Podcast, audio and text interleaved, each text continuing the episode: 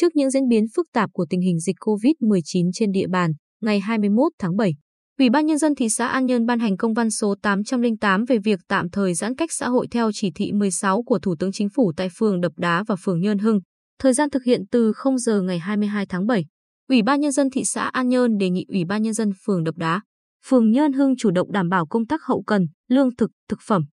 ổn định cho đời sống người dân an tâm phòng chống dịch trong thời gian thực hiện các biện pháp giãn cách xã hội. Trước đó, ngày 19 tháng 7, phường Bình Định cũng đã thực hiện giãn cách theo chỉ thị 16.